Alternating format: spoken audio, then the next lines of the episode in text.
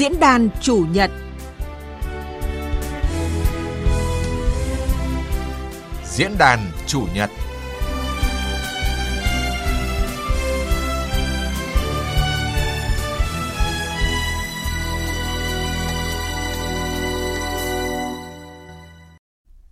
Biên tập viên Thu Trang xin kính chào quý vị và các bạn. Thưa quý vị và các bạn, phiên họp toàn thể đầu tiên của chính phủ khóa 15 đã tập trung thảo luận thống nhất những vấn đề then chốt của đất nước trong vòng 5 năm tới. Đáng chú ý là để đạt được mục tiêu đề ra trong các nhóm giải pháp nhiệm vụ được xác định, có những nhóm nhiệm vụ chính phủ yêu cầu thực thi ngay từ những tháng còn lại của năm nay. Chính phủ xác định bên cạnh sức người, vật lực, tài chính cần sự chung sức đồng lòng trong tất cả các hoạt động và yếu tố không thể thiếu trong nỗ lực chung này là công nghệ Công nghệ hiện đại với những giải pháp thời 4.0 đã và đang hỗ trợ thiết thực cho nhiều hoạt động kinh tế xã hội cần được tiếp tục phát huy và sử dụng như thế nào để hiệu quả tích cực, nhanh hơn, góp phần thực hiện mục tiêu chính phủ và toàn dân kỳ vọng.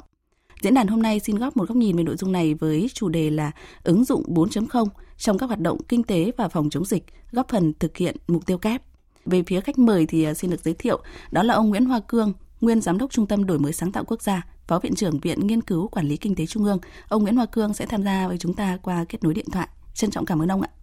Vâng, xin chào quý vị thính giả Đài tiếng nói Việt Nam. À, xin chào biên tập viên Thu Trang. Vị khách mời thứ hai là ông Nguyễn Hòa Bình, Chủ tịch Tập đoàn Nextech với 20 công ty hoạt động trong nhiều lĩnh vực như là thương mại điện tử, công nghệ tài chính, dịch vụ hậu cần, chủ yếu là ứng dụng công nghệ hiện đại 4.0 đấy ạ. Cảm ơn ông. Vâng, uh, xin chào biên tập viên Thu Trang và, và quý vị uh, đang nghe đài. Trước hết thì à, xin hỏi là theo quan sát của các vị thì hoạt động à, kinh doanh trong nước đã thay đổi theo chiều hướng như thế nào à, sau hơn một năm rưỡi tác động của đại dịch Covid-19 ạ? À, xin mời ông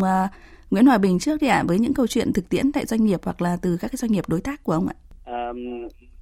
trong một năm rưỡi qua và cụ thể tôi cho rằng là ngay cái giai đoạn hiện nay mà chúng ta đang nói chuyện với nhau ở đây thì là cái tác động của đại dịch đang có thể nói là đang rất xấu đến môi trường kinh doanh à, của tất cả các doanh nghiệp tại Việt Nam. À, nó nằm ở trong à, ba cái à, khâu mấu chốt chính. Thứ nhất là cái trong khâu tiêu dùng thì là nhu cầu tiêu dùng là giảm mạnh bởi vì là trong cái à, đại dịch giãn cách không đi làm bản thân người tiêu dùng là cũng phải hầu bao thắt chặt uh, chi tiêu à, nếu mà uh, không có tiêu dùng thì cái nền kinh tế nó chắc chắn là sẽ bị đánh cú đánh rất mạnh rồi thứ hai là chuỗi cung ứng là cũng bị ảnh hưởng uh, rất là mạnh. Uh, sản xuất khó khăn do các cái uh, chiến dịch cách ly. Uh, chính vì vậy nên là hàng hóa không được uh, tung ra thị trường nó sẽ dẫn đến cái việc giá cả tăng cao. Và cái vấn đề thứ ba hiện nay chúng ta đang gặp phải rất nghiêm trọng ở khâu logistics. À, vận chuyển đình vốn do phong tỏa giãn cách. À, từ tỉnh đến tỉnh từ nhà sản xuất cho đến à, các chuyên phân phối là cũng đã bị ảnh hưởng và thậm chí là cái việc là giao hàng trong nội thành nội tỉnh của các uh, uh, từ tay uh, các điểm phân phối đến uh, người tiêu dùng cũng là bị ảnh hưởng. À, à, cái việc này đang bị lặp đi lặp lại à, khiến cho các doanh nghiệp rất nhiều doanh nghiệp nản lòng và ngủ đông. Vâng. và người lao động thì và một cái rất nhiều lượng người lao động là khó khăn à, không có việc làm trong một thời gian dài nên là bỏ về quê như chúng ta nhìn thấy có chiến dịch rất nhiều hàng nghìn xe vâng. máy di chuyển từ Sài Gòn ra đến tận miền miền Bắc tôi cho rằng việc này sẽ rất là lâu để khôi phục. À, tuy nhiên thì có cái điểm sáng đó là một năm Covid có thể nói bằng 10 năm tuyên truyền chuyển đổi số. Mọi ngành nghề mọi hoạt động xã hội hiện nay đều phải chuyển lên online. Thì tôi nghĩ đó là một cái điểm sáng duy nhất à, cho cái bối cảnh nền kinh tế tương đối là u ám. Ngay cái giai đoạn hiện nay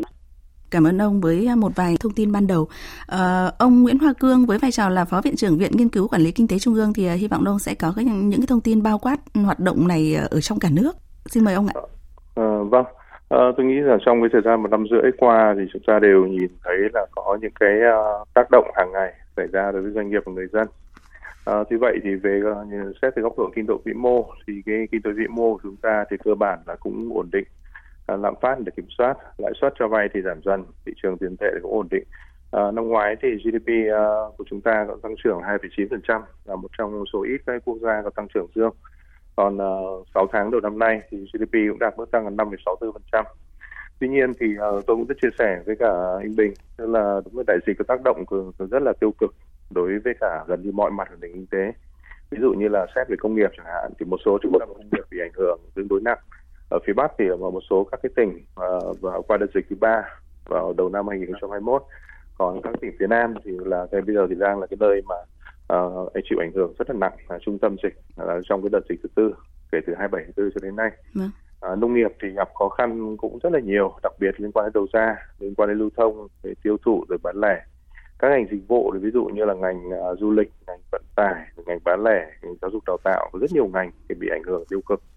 À, tôi nghĩ rằng là các cái câu chuyện về về chuỗi cung ứng hay là về chuỗi logistics như anh Bình vừa nêu thì tôi cũng hoàn toàn đồng ý. Tức là đây là một cái ảnh hưởng rất là nặng đối với cả à, toàn bộ khu vực doanh nghiệp các cái khảo sát gần đây của bộ kế đầu tư với lại phòng thương mại công nghiệp Việt Nam và một số các cái cơ quan khác tiến hành từ cuối năm 2020 đầu 2021 thì đều cho thấy rằng là có ít nhất từ 85 đến 87 thậm chí là 90 phần trăm doanh nghiệp chịu ảnh hưởng tiêu cực của Covid. Phần lớn doanh nghiệp thì đều bị sụt giảm mạnh về doanh thu và đến cuối năm ngoái thì uh, tổng cục thống kê cũng có một cái đánh giá khảo sát cho thấy rằng là có trên 30 triệu lao động bị ảnh hưởng bởi Covid. Ừ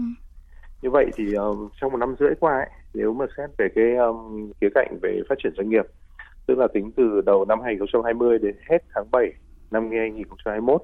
chúng ta có khoảng 201.000 doanh nghiệp thành lập mới nhưng cũng có tới 171.000 doanh nghiệp rút lui khỏi thị trường. Trong đó thì có khoảng 82.000 doanh nghiệp tức là chiếm khoảng 48% tạm ngừng kinh doanh có thời hạn. Nói khác đi tức là trong một năm rưỡi qua thì um, nếu chúng ta tính trung bình một ngày thì trung bình một ngày chúng ta có 350 doanh nghiệp sang nhập thị trường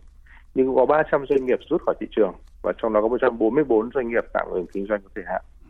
thì ừ. các số liệu này rõ ràng là cho thấy cái dịch bệnh Covid-19 đã và đang ảnh hưởng rất lớn tới các hoạt động sản xuất kinh doanh của doanh nghiệp. Nhưng mà tôi à, cũng chia sẻ với cái ý sau của anh Bình, tức là đúng là cái từ Covid này lại là một cái tạo ra một vâng. áp lực để cho cái doanh nghiệp mà thay đổi và có và phải tái cơ cấu lại rất nhiều hoạt động của mình. Vâng và cái thông tin mà uh, ông uh, Nguyễn Hòa Bình nêu là một năm Covid thì bằng 10 năm thậm chí là hơn 10 năm tuyên truyền về chuyển đổi số đúng không ạ? Vâng. Vâng, nếu như mà à, theo như nhìn nhận của ông thì à, công cuộc chuyển đổi số, tuyên truyền chuyển đổi số này ở cái giai đoạn à, Covid vừa rồi thì nó đã trở thành hiện thực ừ, cụ thể hơn như thế nào ạ thưa ông Nguyễn Hoa Cương? Vâng, tôi nghĩ rằng thực ra cái uh, vấn đề chuyển đổi số ấy cũng giống như là rất là nhiều các cái chính sách mới khác mà chúng ta cũng có cái vấn đề tức là luôn luôn chúng ta luôn đặt cái vấn đề rằng là chính sách đã đi vào cuộc sống hay chưa thế có rất nhiều chính sách đã ban hành rồi tuy nhiên mất rất nhiều thời gian thì chính sách đó mới được chỉ triển khai một phần hay là có hiệu quả một phần thôi. Nhưng mà tuy nhiên thì đối với cả các cái chính sách về uh, chuyển đổi số thì uh, tôi nghĩ rằng là ở nhiều cấp độ khác nhau thì chúng ta cũng đã có các cái uh, có các cái hành động có các cái uh, can thiệp hoặc là có các cái um,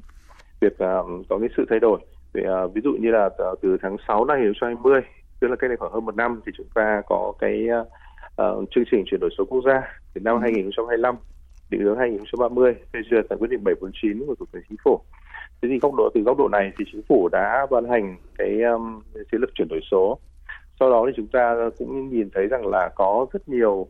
uh, các cái hoạt động của ví dụ các các bộ ngành bộ thông tin truyền thông bộ khoa công nghệ bộ công đầu tư bộ nông nghiệp phát triển nông thôn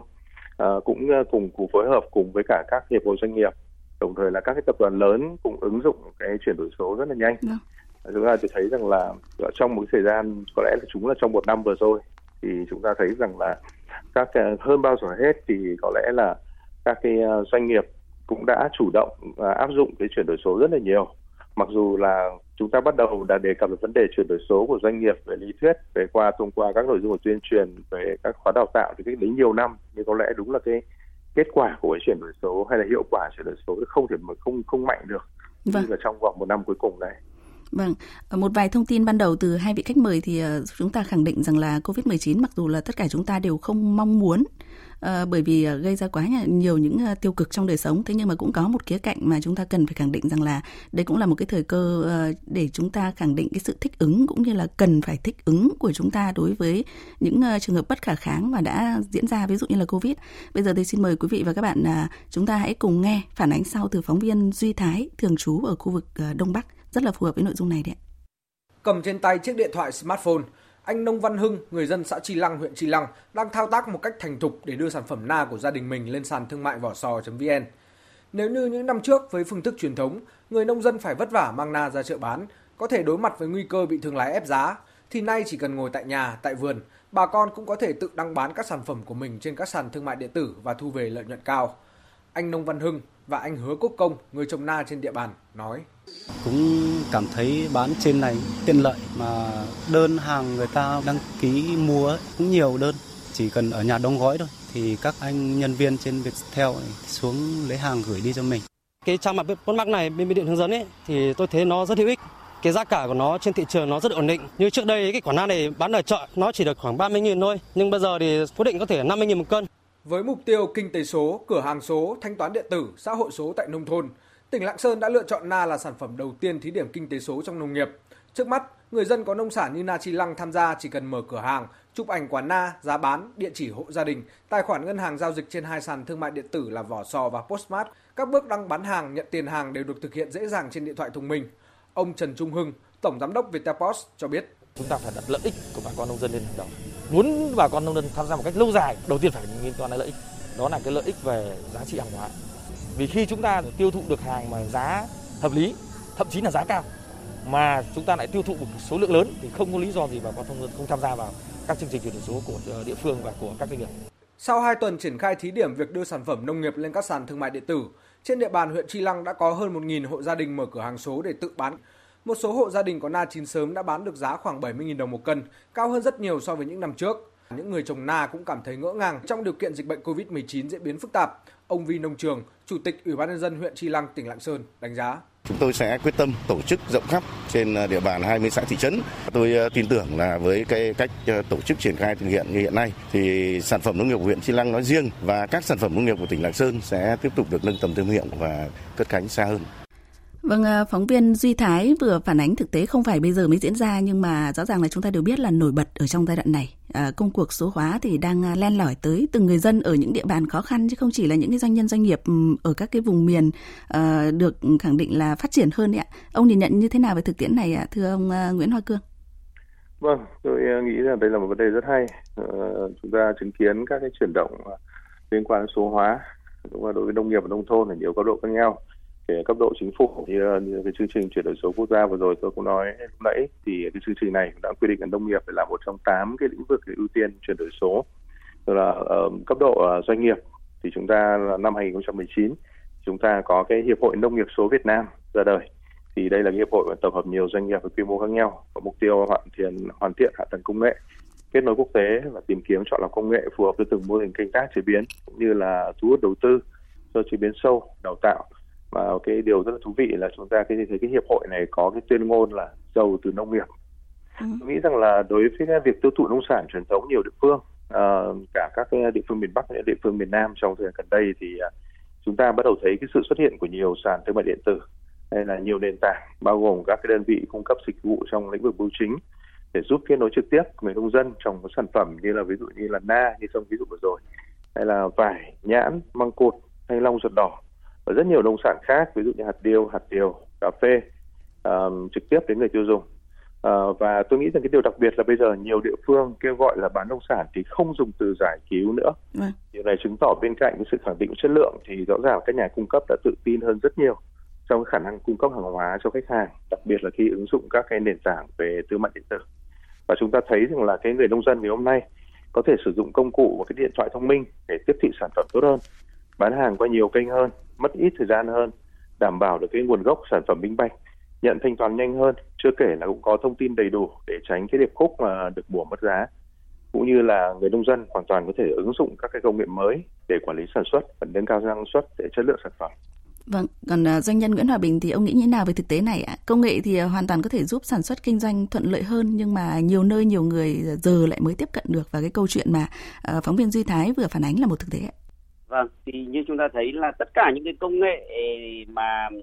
uh, phóng viên mà chúng ta vẫn đang thảo luận ấy, thì thực sự là rõ ràng là không mới, nó đã có cách đây từ 5 năm, 10 năm rồi. Nhưng chúng ta lại đặt một câu hỏi có thể nói là tương đối là tiêu cực, đó là tại sao đến Covid-19 xảy ra thì cái việc ứng dụng nó mới rầm rộ, đúng không ạ? Thì chứng tỏ là người Việt Nam chúng ta vẫn có một cái truyền thống tương đối là lạc hậu, bảo thủ, một cái tâm lý sợ đi đầu, ngại cái mới an phận sau lũy tre làng vẫn là thường trực trong đại bộ phận chúng ta. Nếu chúng ta vậy so sánh với thời nhà Nguyễn đúng không ạ? Chúng ta khi mà chúng ta đã mất nước rồi từ những cái gọi là à, thực dân họ hiện đại hơn họ đến à, gọi là đô hộ chúng ta rồi mất nước rồi chúng ta mới vội vàng canh canh tân thì liệu chăng là chúng ta đã đã đã bị là hơi bị muộn đúng không ạ? À, tức là chúng nhìn ví, ví dụ như chúng ta nhìn sang uh, Trung Quốc đặc biệt trong cái giai đoạn Covid vừa rồi tháng 2 năm 2020 ngay lập tức khi mà phong tỏa toàn quốc để cứu vãn nền kinh tế thì toàn bộ cả nước họ đã nhanh chóng, rất là nhanh chóng nhảy lên cái việc là livestream bán hàng. Đến ông chủ tịch tập tập ờ, tập cận bình cũng trực tiếp chỉ đạo các lãnh đạo các cái địa phương trên toàn Trung Quốc phải livestream bán các sản phẩm dịch vụ của địa phương giới thiệu trên toàn quốc để tự giải cứu nền kinh tế. Và cho đến nay tại Trung Quốc đã có 600 triệu người mua hàng qua truyền hình trực tiếp và 300 triệu người bán qua truyền hình trực tiếp. Thì chính vì vậy từ cái thực tế đó tôi nghĩ rằng chúng ta cần phải kêu gọi một cái tinh thần cải cách luôn sông pha đi đầu ứng dụng cái mới ngay từ khi ở trong cái đang ở trong giai đoạn bình thường. Đúng không ạ? Trước khi quá muộn giá mình uh, đã đổi mới và cải cách sớm hơn biết sử dụng thương mại điện tử sử dụng live stream bán hàng sớm hơn trước khi covid xảy ra đi. Đúng không? thì có khi là mọi thứ nó đã là chúng ta đã quen hơn và chúng ta đã gọi là là, là đã tình hình đã tốt hơn rất là nhiều rồi và chúng ta phải nhìn nhận thực tế là nếu mà chúng ta người Việt Nam đã không tạo ra được các xu hướng mới rồi đấy, mà lại chậm chân trong việc bám bắt theo các xu hướng mới nữa thì chúng ta sẽ mãi mãi gọi là bị lạc hậu bị bỏ lại phía sau. Đấy, thì tôi nghĩ rằng là cái tinh thần này thông qua cái bài học của covid này đấy, thì chúng ta toàn thể người dân toàn thể các doanh nghiệp là chúng ta phải có một cái bài học về cái tư duy luôn luôn gọi là đi dẫn đầu và ứng dụng uh, trong các cái xu hướng công nghệ mới trước khi mà chúng ta bị buộc phải làm thế. Vâng, đó cũng là một thực tiễn. Mặc dù là một vài uh, thông tin từ ông thì tôi nghĩ là chúng ta cũng cần phải nhìn nhận rõ hơn. Ví dụ như câu chuyện là so sánh với các nước khác chẳng hạn. Vì câu chuyện là vì sao mà chúng ta lại tiếp cận uh, thương mại điện tử mua bán online chậm hơn một chút. Thì có rất là nhiều nguyên nhân. Không chỉ câu chuyện là người dân chỉ nhìn uh, quanh lũy tre làng đâu ạ. Thì chúng ta sẽ bàn cái nội dung này sau. Còn thưa ông là với chính lực lượng doanh nhân doanh nghiệp ấy, thì như thế nào? Tôi nhớ là khi mà nền kinh tế chưa phải gắn với cái cụm từ mục tiêu kép tức là khi chưa có Covid ấy, thì khả năng tiếp cận công nghệ 4.0, khả năng số hóa của chính các doanh nhân doanh nghiệp đã đã bị đánh giá là thấp và sơ khai rồi. Vậy thì yeah. Dạ. hơn một năm rưỡi qua thì điều này xoay chuyển như thế nào rồi theo chính cảm nhận của ông? Xin mời ông Nguyễn Hòa dạ, Bình. Đối với giới doanh nghiệp thì nó cũng tương đồng với cái nhận định phía trên của tôi về nó về gói gọn chậm chân. Ừ. À, chúng ta vẫn có bị hiện tượng là nước đến trên thì mới nhảy. Trước năm từ năm 2000 trở về trước khi mà cái nền kinh tế truyền thống nó vẫn đang phát triển tốt Đấy, thì cái việc mà kêu gọi hay là triển khai các cái nền tảng chuyển đổi số đến với các doanh nghiệp đấy, vẫn là tương đối là bị uh, chậm cái sự uh, cái sự chấp nhận đúng không à, cho đến khi covid xảy ra thì xu thế doanh nghiệp vội vàng và ồ ạt xoay chuyển sang chuyển đổi số đấy. nhưng uh, cũng nói thật là khi mà chúng ta làm quen một thứ mới sẽ mất rất nhiều thời gian nên là cái hiệu quả thời gian đầu sẽ bị chậm.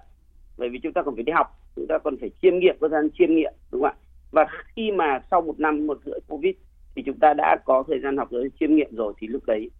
ừ, dịch nặng nó mới bùng đến. À, à, ví dụ cụ thể như ngay hiện nay chúng ta có chuyển đổi số gì thì chuyển đổi số. Nhưng khi mà cái việc giãn cách nó diễn ra rất là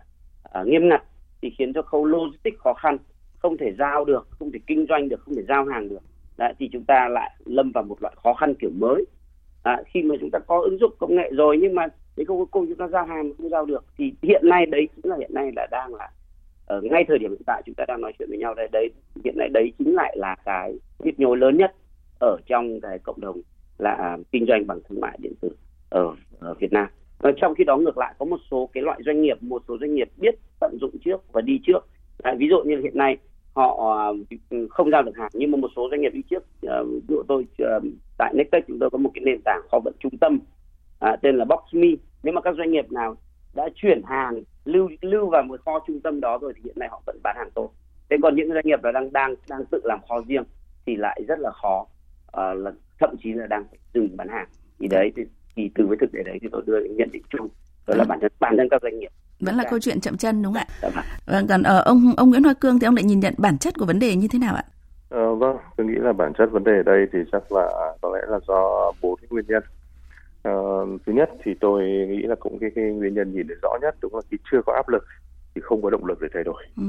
Khi tất cả các cái điều kiện kinh tế xã hội đang bình thường, thậm chí là bây giờ vẫn đang doanh nghiệp tăng trưởng đều đều thì rõ ràng là doanh nghiệp không cảm thấy cần phải có cái gì thay đổi cả. Cái thứ hai là cái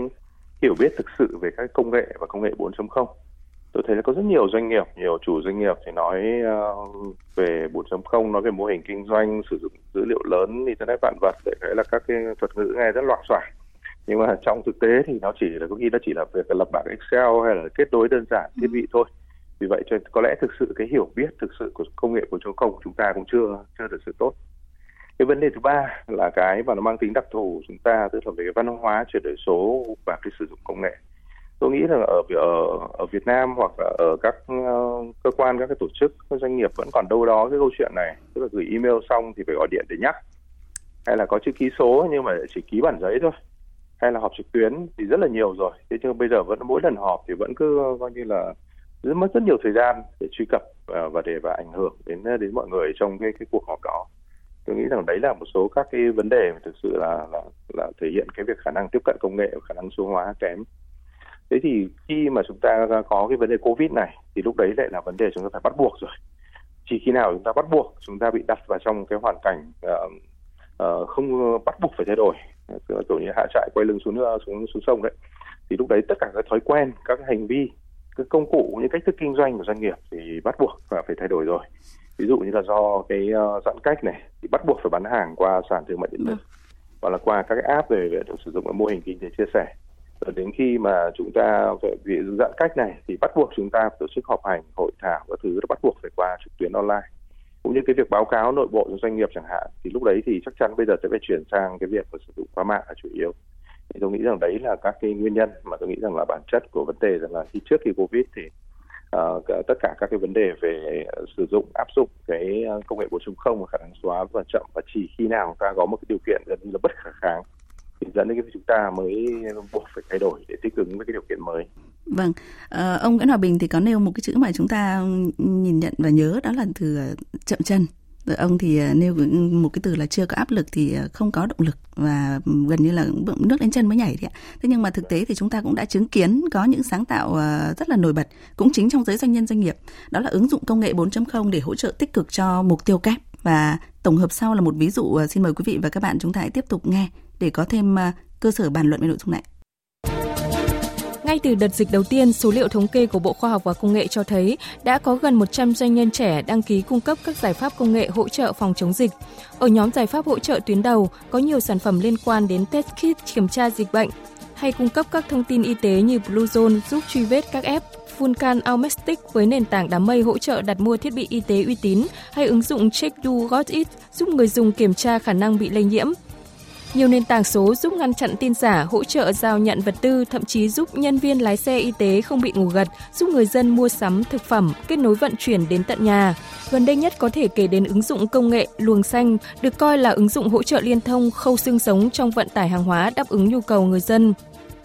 Chỉ thị 16 được áp dụng trên diện rộng, hình thức làm việc từ xa được tăng cường, nhiều giải pháp quản lý nhân viên, quản lý công việc hoặc các gói ưu đãi cũng đã được tung ra, giúp các doanh nghiệp duy trì hoạt động chăm sóc khách hàng, truyền thông marketing như nền tảng phân tích và tự động hóa marketing eComfit, ứng dụng điều hành doanh nghiệp trực tuyến Fastwork, giúp chấm công online hay Telepro, mô hình kinh tế chia sẻ kết nối các doanh nghiệp có nhu cầu quảng bá sản phẩm qua điện thoại.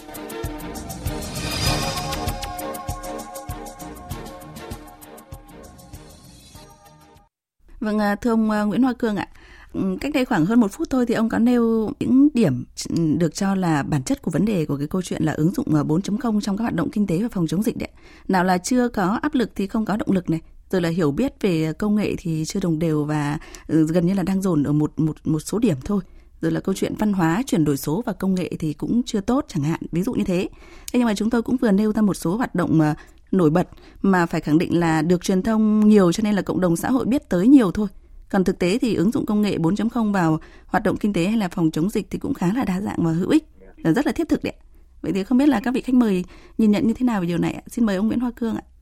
Vâng, tôi nghĩ là trong thực tế thì cái việc áp dụng các công nghiệp 4.0 bây giờ thì trở nên cực kỳ phổ biến. Ngoài các cái à, ứng dụng như là Blue Zone hay là luồng xanh là cái mà tất cả chúng ta đều nghe thấy rồi thì tôi nghĩ rằng là à, cái um, hàng ngày vẫn có các nó rất là nhiều các cái ứng dụng ví dụ gần đây nhất thì chúng ta có lẽ là chúng ta nghe về cái nền tảng kết nối cộng đồng giúp tôi là cái nền tảng này để giúp tạo điều kiện giữa kết nối ờ, giữa bác sĩ với cả người bệnh ừ. và cách đây năm hôm thì thủ tướng chính phủ cũng đã dự cái lễ khai trương và cũng đã sử dụng cái nền tảng này để trao đổi trực tiếp với một F0 đang cách ly ở thành phố Hồ Chí Minh.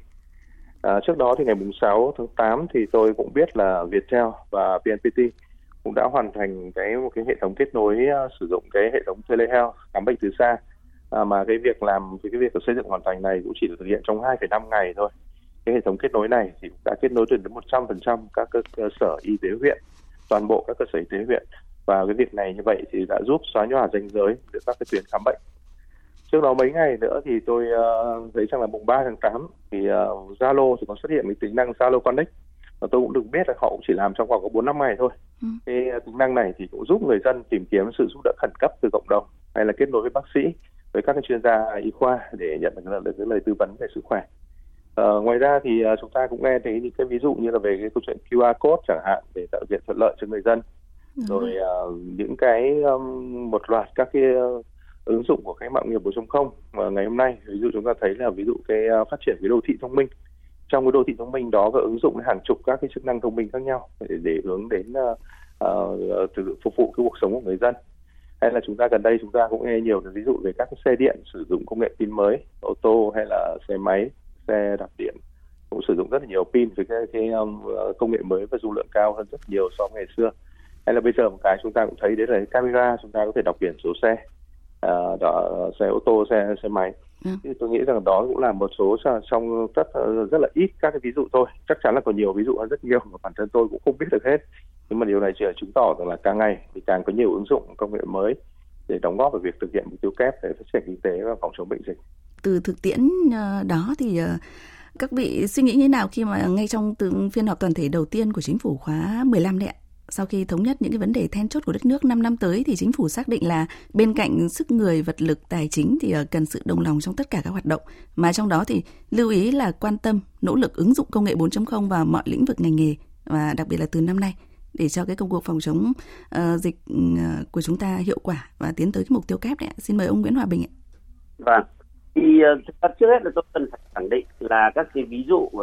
vừa nêu ra rất là tuyệt vời và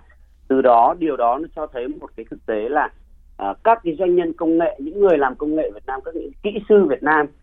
tôi phải khẳng định là với 20 năm kinh nghiệm làm công nghệ của tôi tôi phải khẳng định là người Việt Nam rất là năng động rất là nhanh à, và rất là sáng tạo trong việc sáng tạo ra các cái à, các cái phương tiện các cái nền tảng công nghệ để phục vụ cuộc sống. Đấy ví dụ những cái nền tảng những cái công cụ này có thể vài ngày hai ngày bảy ngày lại làm xong. Nhưng cái vấn đề chính mấu chốt của chúng ta ở đây đó chính là tôi vẫn dùng từ chậm chân. Đó cái chậm chân không phải là trong việc sáng tạo ra công cụ công nghệ ừ. mà chậm chân trong sử tiêu thụ và sử dụng trong các cái công cụ công nghệ ở trong đại bộ phận uh, người dân và các doanh nghiệp. Và chúng ta vẫn đấy và và chúng ta bị hiện tượng là nước đến chân mới nhảy. Uh, lấy ví dụ cụ thể tôi cũng xin chia sẻ một ví dụ uh, có một cái học viện livestream Nexon. Uh, thì trong cái giai đoạn mà dịch bệnh uh, vừa qua thì uh, học viện Livestream Exxon này đã hỗ trợ bán được gần 100 tấn nông sản uh, cho bà con nông dân của một số tỉnh Bắc Giang và Ninh chỉ trong vòng có 5 ngày. Mỗi một phiên bán hàng có 60 phút vâng. uh, livestream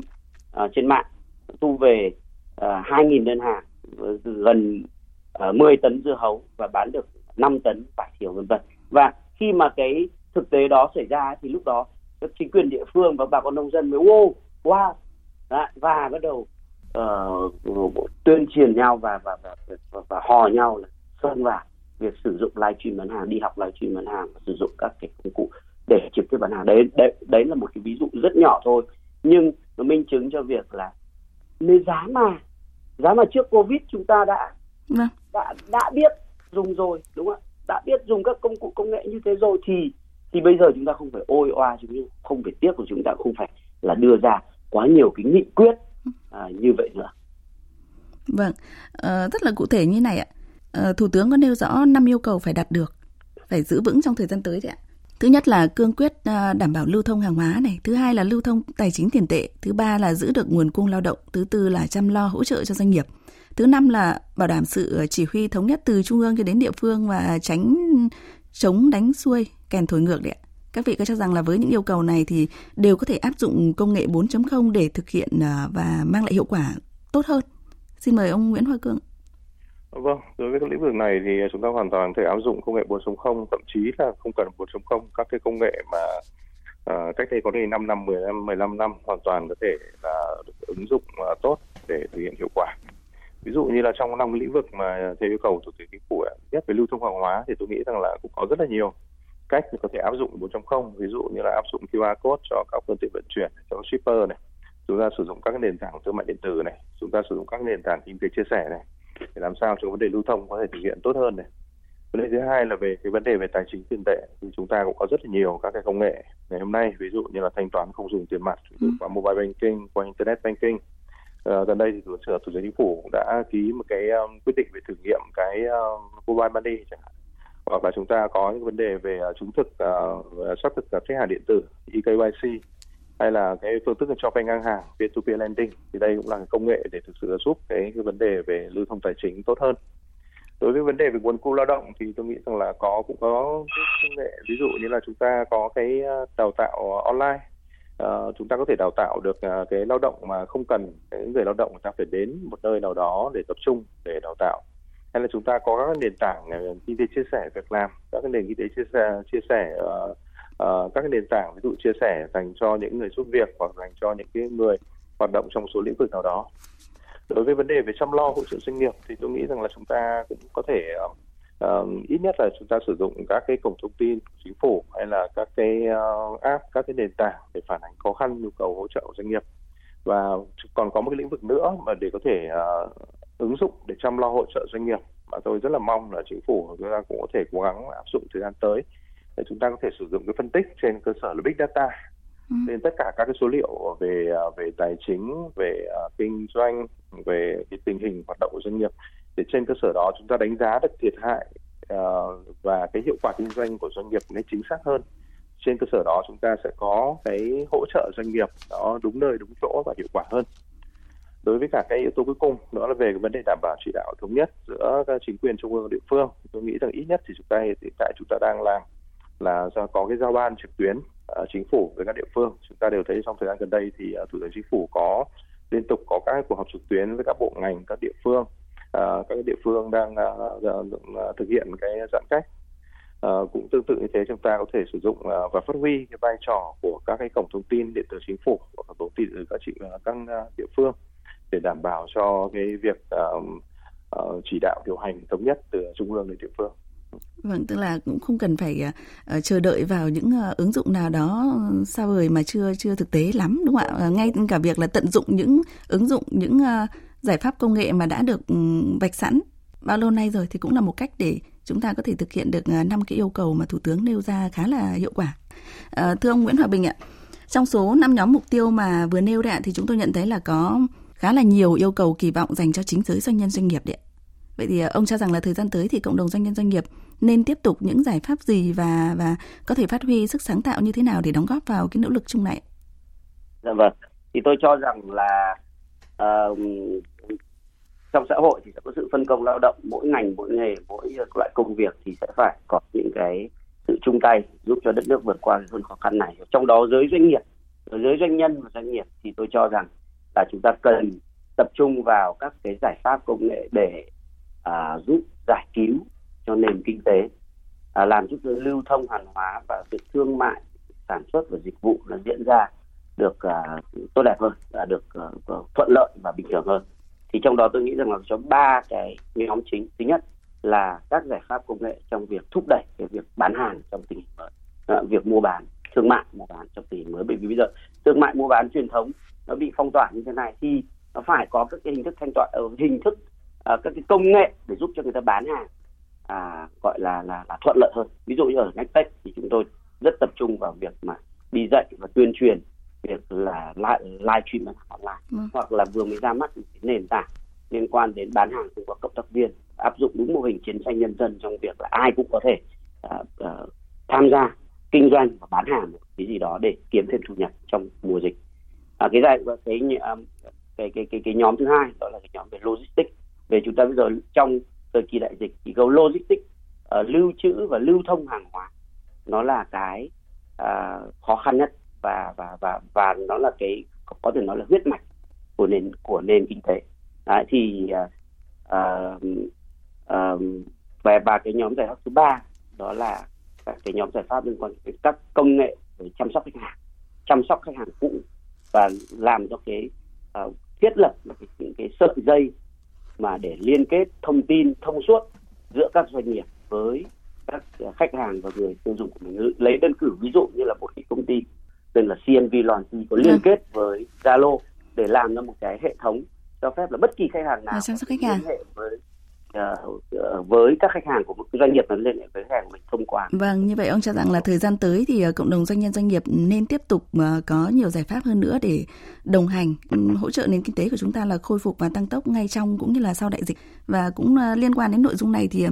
chúng tôi cũng có ghi nhận một quan điểm rất là thú vị từ ông Phan Bá Mạnh giám đốc công ty công nghệ vận tải An Vui đấy, chính là đơn vị mà hỗ trợ cơ quan chức năng triển khai luồng xanh vận tải được coi là khâu xương sống trong hoạt động cung ứng hàng hóa đáp ứng nhu cầu thiết yếu của người dân hiện nay đấy ạ. Xin mời quý vị và các bạn cùng à, các vị khách mời chúng ta cùng nghe. Với vai trò của một doanh nghiệp công nghệ thì tôi cho rằng là đất nước của chúng ta có rất nhiều cái bài toán cần phải giải quyết.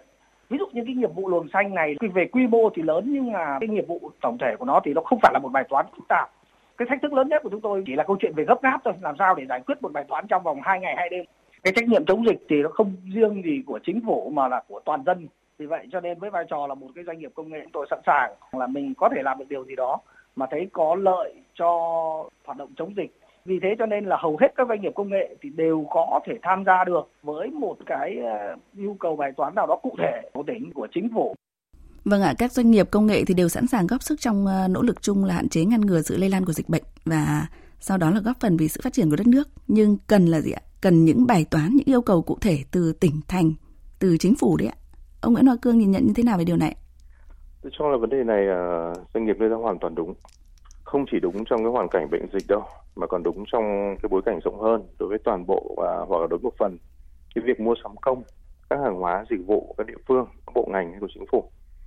nếu như chúng ta biết rằng là cái kinh nghiệm quốc tế vấn đề này thì các khách hàng lớn các khách hàng lớn nhất của các doanh nghiệp nhỏ ở Mỹ lại là bộ quốc phòng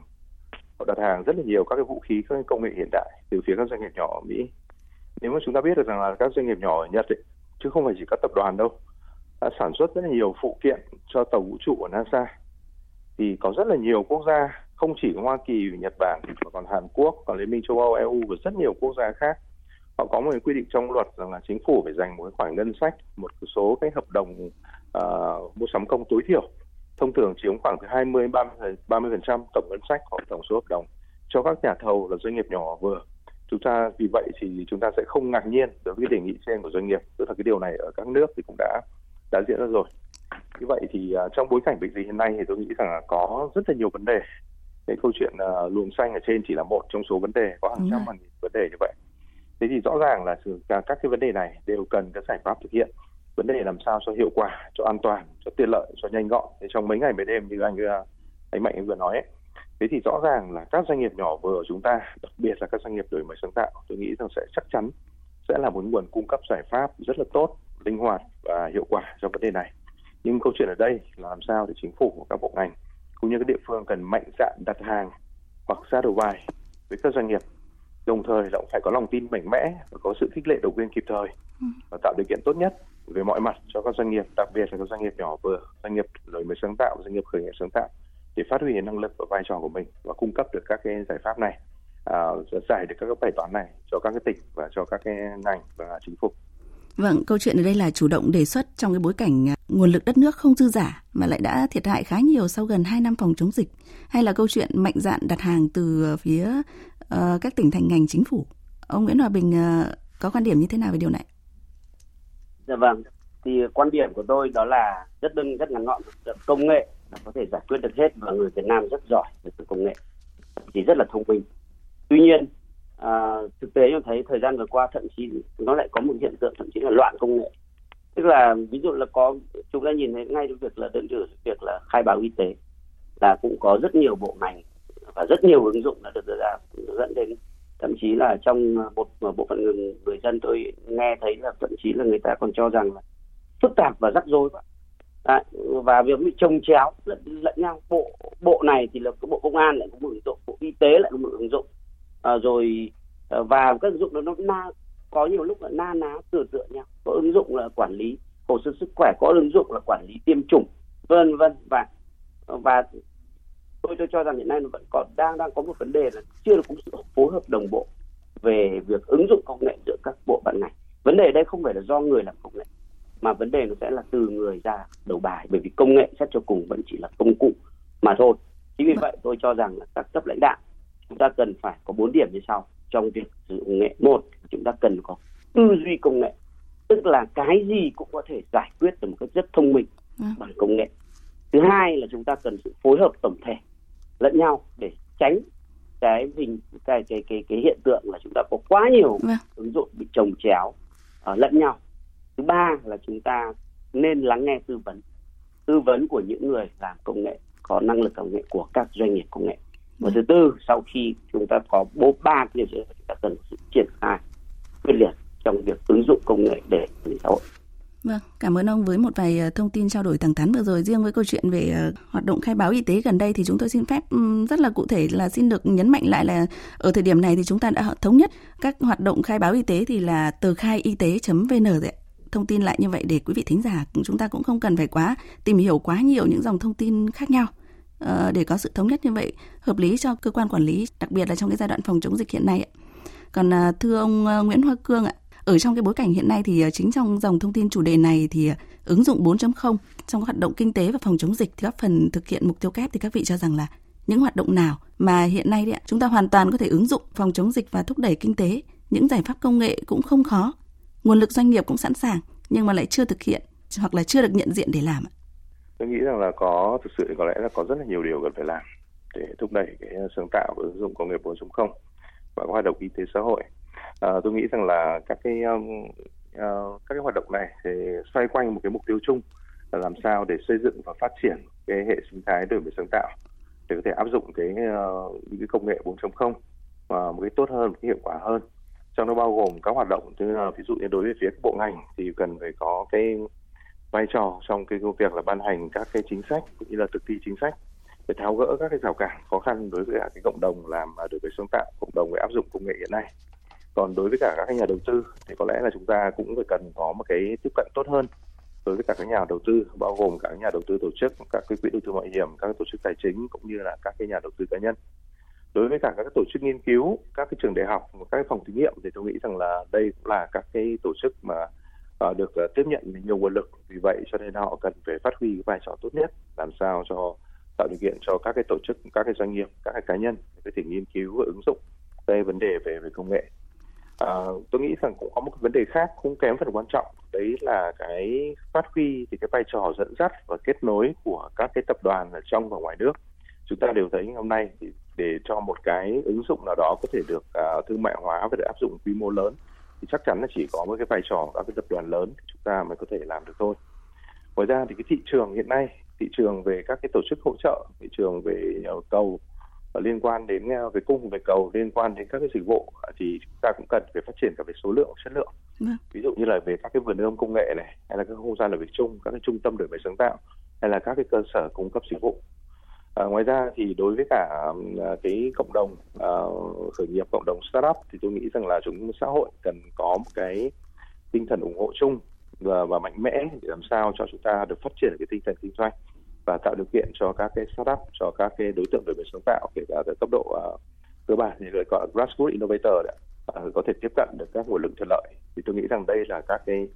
uh, biện pháp mà chúng ta nên triển khai mạnh mẽ để làm sao có thể giúp cho cái việc uh, thúc đẩy sáng tạo và ứng dụng công nghệ 4.0 tốt hơn. Vâng và cũng như cách đây ít phút ông có khẳng định rằng là không cần phải chờ đợi những cái giải pháp nào ở phía trước mà hãy vận dụng thực uh, nhanh chóng hiệu quả những cái giải pháp mà uh, đã được chỉ ra rồi thì uh, cái việc ứng dụng 4.0 trong các hoạt động kinh tế và phòng chống dịch sẽ có thể góp phần thực hiện được uh, mục tiêu kép. Một lần nữa thì uh, trân trọng cảm ơn ông Nguyễn Hoa Cương, Phó Viện trưởng Viện Nghiên cứu Quản lý Kinh tế Trung ương đã tham gia bàn luận nội dung này. Vâng, kính chào quý vị thính giả đã tiếng nói Việt Nam. Cảm ơn uh, ông Nguyễn Hòa Bình, Chủ tịch Tập đoàn Nectech đã tham gia bàn luận nội dung này. Vâng, chào các quý vị đang nghe đài. Trân trọng cảm ơn quý vị và các bạn đã lắng nghe. Chương trình hôm nay do nhóm phóng viên Thu Trang Ngọc Diệu cùng các kỹ thuật viên VV phối hợp thực hiện, chịu trách nhiệm nội dung Hoàng Trung Dũng. Quý vị và các bạn có thể nghe lại chương trình trên website vv1.vv.vn. Xin chào tạm biệt và hẹn gặp lại.